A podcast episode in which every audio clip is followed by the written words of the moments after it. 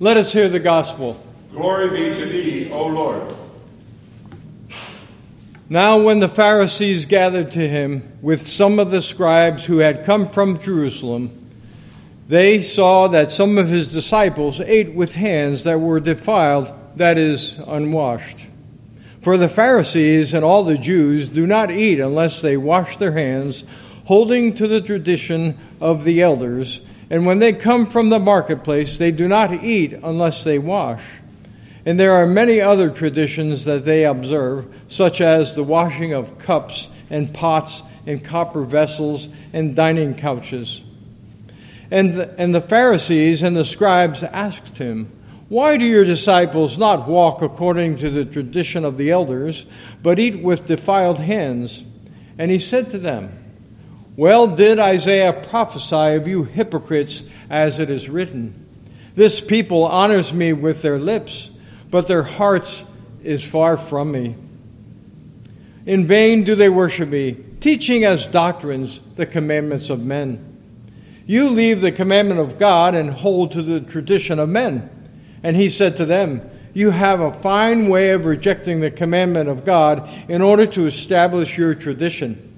For Moses said, Honor your father and your mother, and whoever reviles father or mother must surely die. But you say, if a man tells his father or his mother, whatever you would have, have gained from me is korban, that is given to God, then you no longer permit him to do anything for his father or mother, thus making void the word of God by your tradition that you have handed down. And many such things you do. And he called the people to him and again and said to them, Hear me, all you, and understand. There is nothing outside a person that by going into him can defile him, but the things that come out of a person are what defile him. And when he had entered the house and left the people, his disciples asked him about the parable. And he said to them, Then are you also without understanding? Do you not see that whatever goes into a person from outside cannot defile him, since it enters not his heart, but his stomach? and is expelled. Thus he declared all foods clean. And he said, What comes out of a person is what defiles him, and from within, out of the heart of man, come evil thoughts, sexual immorality, theft, murder, adultery, coveting, wickedness, deceit, sensuality, envy, slander, pride, foolishness. All these evil things come from within, and they defile a person. Praise Christ for his glorious gospel. Praise be to thee, O Christ. Please be seated. We are looking and continuing on the same gospel reading that Royce just read for us. And so I believe you'll see this on page 842 of the Pew Bible there. And there's one of the things about visiting a church to preach, or, or even just if you're visiting a church in general, like if you're visiting here today, you may find this something familiar the feeling that everybody's watching you, kind of checking you out. What's he wearing? Does he raise his hand? Have you ever seen somebody raising their hands while they're singing in worship? Does he do that? Or does he put his hands in his pockets while he's singing? This robe doesn't have any pockets, but I'm generally the pocket guy. Um, well, that's kind of what's happening here in this reading. It's an interesting scene in the earthly ministry of our Lord Jesus. By this time, the earth in, this, in his ministry, it's going full swing. For instance, just one chapter before this, in chapter 6, we read about this place, Gennesaret, where people who were sick were being laid out in the marketplaces, just hoping to grab the fringe of Jesus' garment so that they would be healed. And sure enough, that's what happened. In that same chapter, chapter 6, we see the feeding of the 5,000, 5,000 men. That's not counting the, men, the women and children that were there as well. So many people knew what was going on. And at this point, there was a delegation of Pharisees and scribes that were sent from Jerusalem to come check them out. What's this guy about? It wasn't the only time, though, that he had encountered Pharisees. Very early on in Mark's Gospel, chapter 2, and it seems like every time the Pharisees encounter Jesus, there's always something having to do with food. Chapter 2, the first thing they say to him is, Why are you eating with these sinners and tax collectors? And Jesus' response was, I came for sinners shortly thereafter, they asked him, How come you don't fast and your disciples don't fast? His response, So the reason why you fast is right here. It's me, it's Jesus. And then, scene that many of you are familiar with Jesus and his disciples walking through a field of grain. And as they're walking, they're, they're plucking the heads of grain and eating them It's kind of a snack. The thing is, it's on the Sabbath. The Pharisee's like, How dare you? Jesus' response again, You don't get it. You were made in the image of God. The Sabbath, you weren't made for the Sabbath. The Sabbath was made for you. So, again, this is not the first time that he's encountering Pharisees, but this is a special delegation that's been sent. Check this guy out.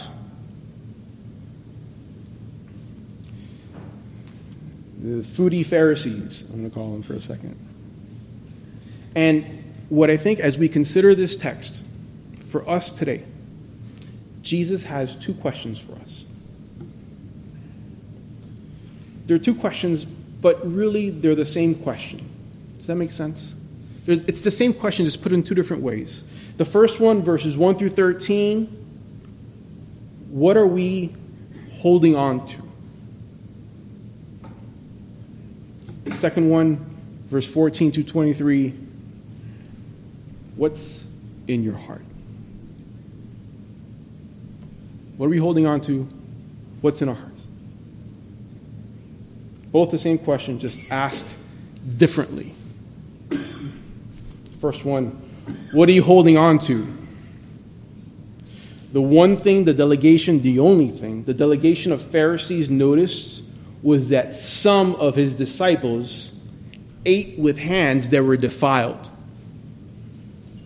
In other words, they did not wash their hands. Now, for you young ones here, washing your hands is good. It's a good thing. But they're not talking about washing hands the same way that we talk about washing hands. I have three young children at home, and I'm probably going to say wash your hands about a dozen times before the day is over.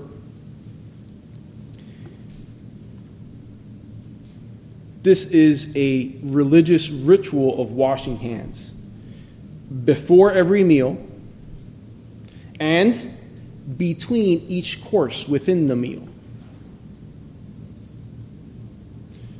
The water for washing was kept in stone jars, special stone jars.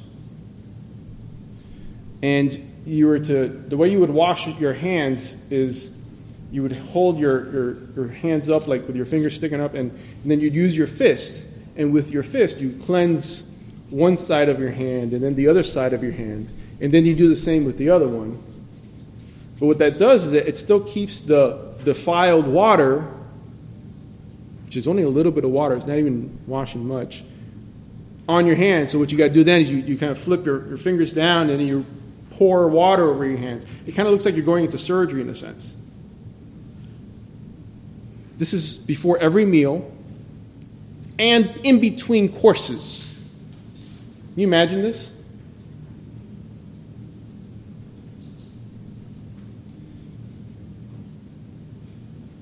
So, um, I guess we can say, I can ask you a question, right? Um, where in Scripture do we see this? What book of the Bible do we find this? The book of Hesitations? It's not a real book in the Bible. It's not in the Bible. It's not, it's not there.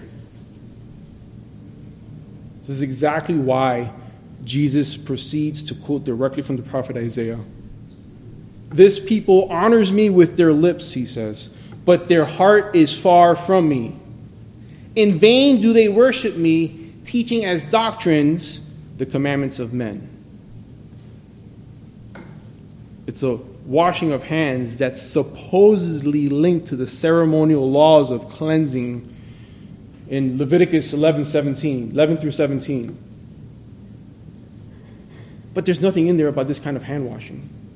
The priests had to wash their hands before they entered certain places in the temple, but not like this. Now, there's nothing wrong with washing hands, even if it was a ritual of sorts. But the disciples aren't breaking any laws here. The ritual of washing hands is not in the Bible, it's part of a tradition of elders.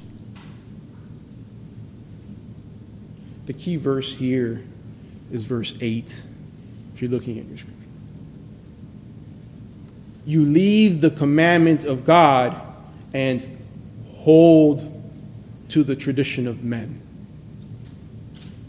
Again, there's nothing wrong with tradition. But when it means that you're leaving the commandment of God, there's a problem. Once again, our question what are we holding on to? There's nothing wrong with the tradition itself, but with holding on to anything, anything. Doesn't have to be tradition. And at the same time, departing, leaving the commandment of God, what we are doing is we are rejecting the Messiah. We are rejecting the Lord Jesus, the Savior of our souls.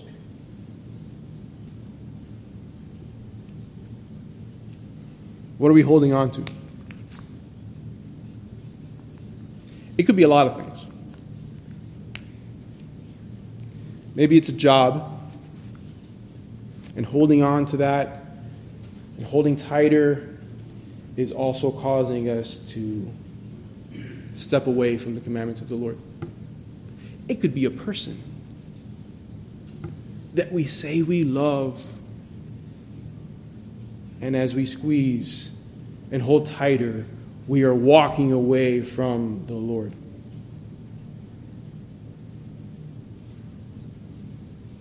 It could be money, possessions, it could be some kind of identity that we've created for ourselves. I want people to think I'm smart. And in doing that, I'm not honoring God. I'm not obeying the commandments. I'm not loving God and loving my neighbor as I should.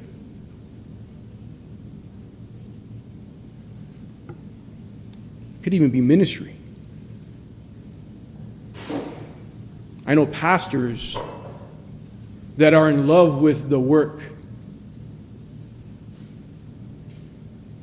but they've lost their love for the Lord.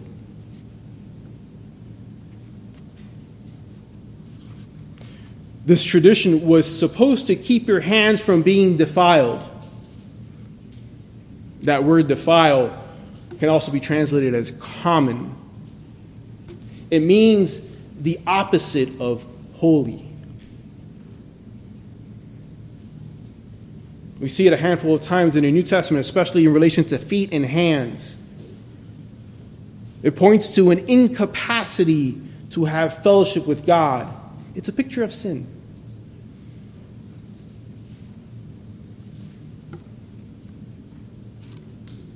It's a picture of sin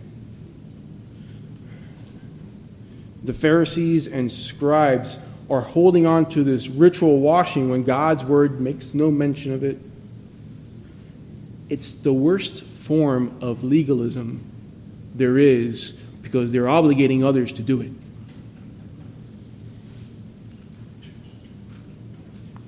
For example,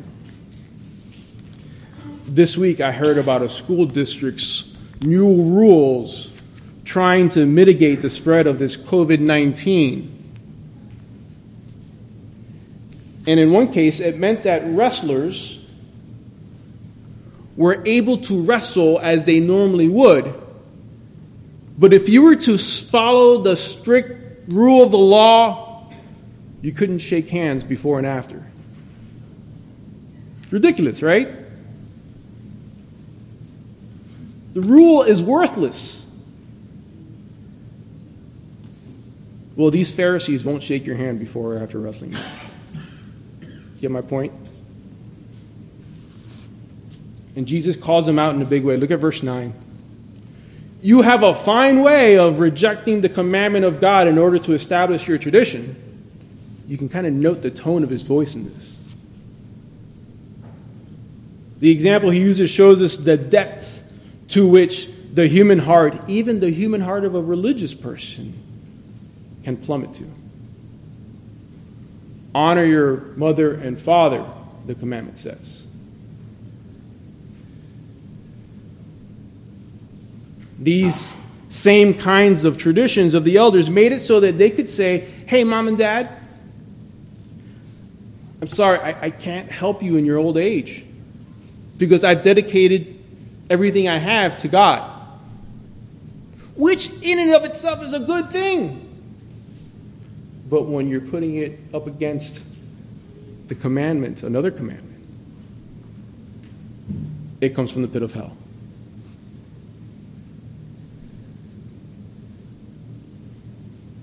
It's again holding on to something while rejecting the commandment of God. And it doesn't end there. Notice verse 13. And many such things you do. This is just the beginning of this system.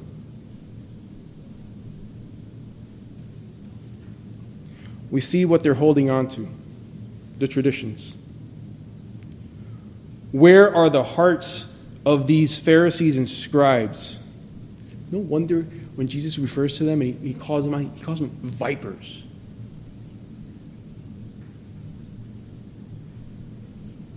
They are not in God's word, their hearts, not in God's word. They are not receptive to the salvation that Jesus has brought. They say they love the law and have lost sight of the lawgiver.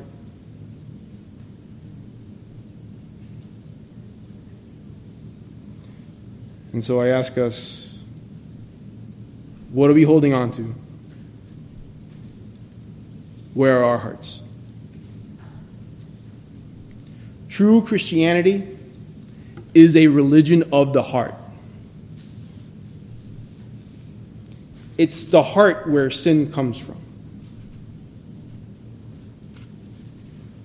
Your problem is within you, as my problem is within me. I heard a pastor once say that Jesus came to rescue you from you, he came to rescue me from me, and he came to deliver us from us. Verse 14, Jesus then proceeded to call the people. At first, he was talking to just the, these Pharisees and scribes, but he stops and says, Everybody, come here, I got to teach you something. Come here. And he proceeds to give them a theology lesson about the human heart, a human fallen heart. He says, There is nothing outside a person that by going into him will defile him, but the things that come out of a person are what defile him. In other words, that dirt on your fingers that you were so concerned about, it's dirt. God made it to be dirt. There's nothing inherently sinful about the dirt.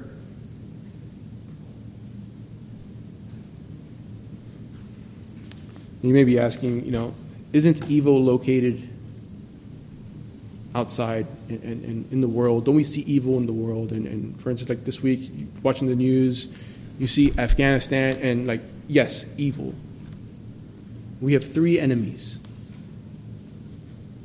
evil in the world, the evil one, Satan. And then there's the flesh. And what Jesus is referring to here is the flesh, our flesh.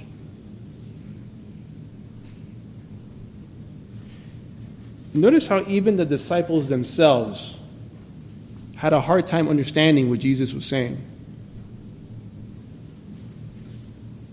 It should remind us that whether we've been Christians for 50 years or 50 days, we need to be searching our hearts.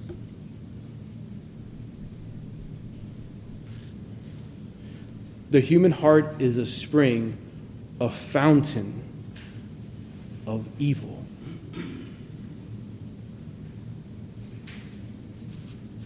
If we are honest with ourselves, we would see that.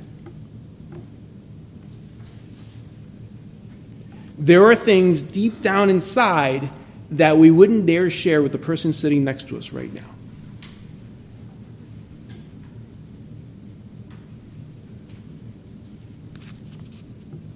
We live in a world, in a culture, that tells us differently. The culture around us wants to tell us that human beings are inherently good. The, word the world touts the importance of self esteem. In some sense, that is true. We need to esteem who we are made in God, who we are and made in God's image but we need also to be cognizant of what comes out of our hearts. And look at the list that Jesus provides. Verse 21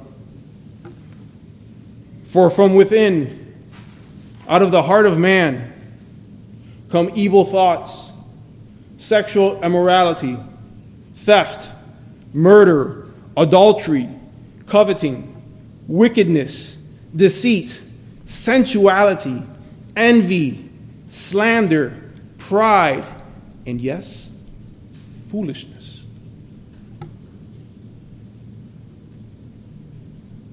All these evil things come from within and they defile a person.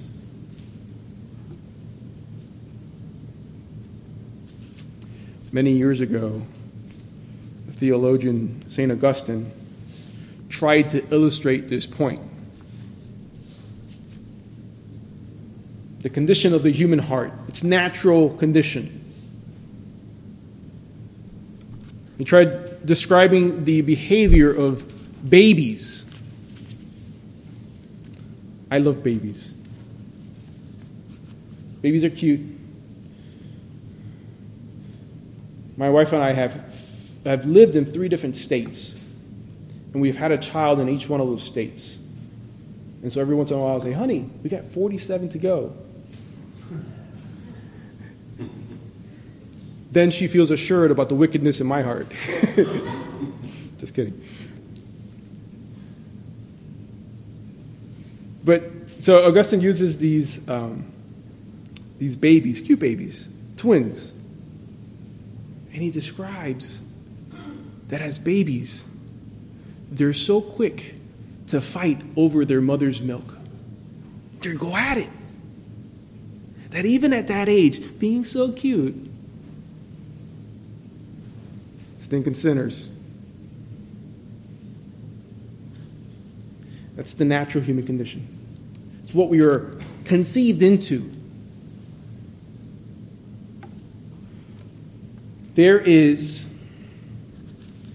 and I'm trying to make this very clear, there is an unholy, defiled, using that same word, fire that rages in our hearts. Our sin is not just our brokenness, it is active rebellion against God.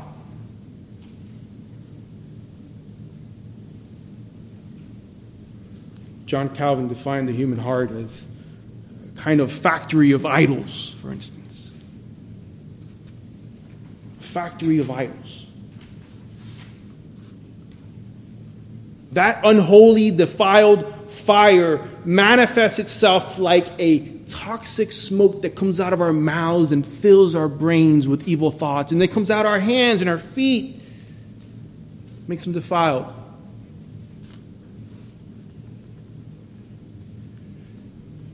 Thoughts that we would never share with anyone. Things, sins that we do, and things we don't do that we should be doing.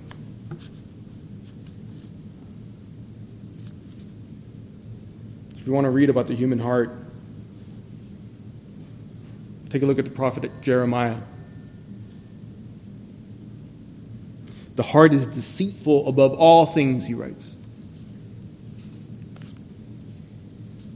Desperately sick. And that's why we need a new one. This passage, Jesus' encounter with the Pharisees and scribes, it shows us our need for the cross. There is a built in inner Pharisee in all of us.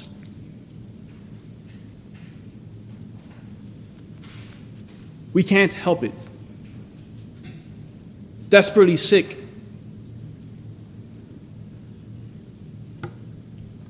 What Jesus came to do. When Jesus came and fulfilled the righteous requirement of the law, he came to make what was defiled, what was common what was unholy, holy, clean, able to approach God. By His mercy. No amount of water, no amount of scrubbing could accomplish that. It is only by the blood of the Lord Jesus Christ.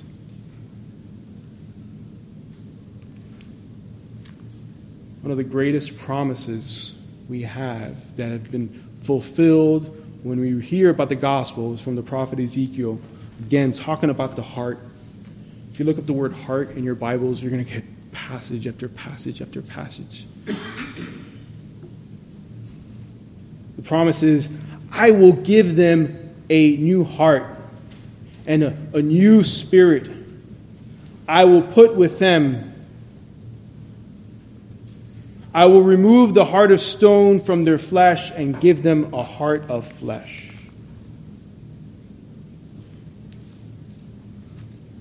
Where are our hearts this morning?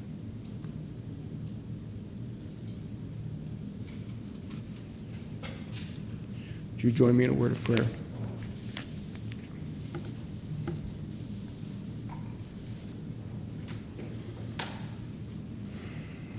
Most gracious and heavenly Father, you know each and every one of the hearts in this room right now.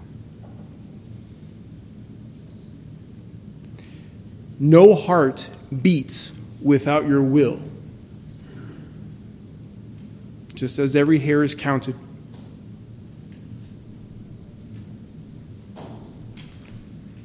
Those things that we wouldn't share with the person sitting next to us, you know. You know what it is that we're holding on to that is leaving us to wander.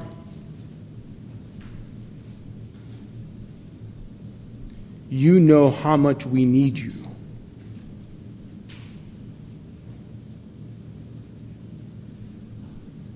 I pray for the heart that may be in this room right now, or hearts that does not know you.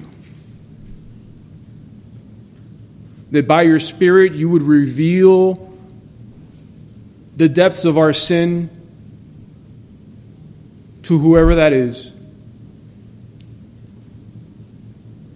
Would you make them born again, born of your Spirit?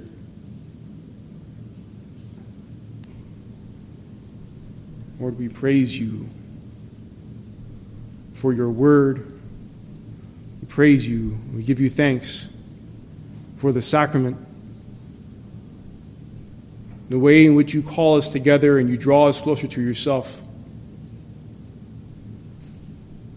May we live lives honoring to you, glorifying you, praising you all of our days. It is in the name of the Lord Jesus Christ that we pray this. Amen.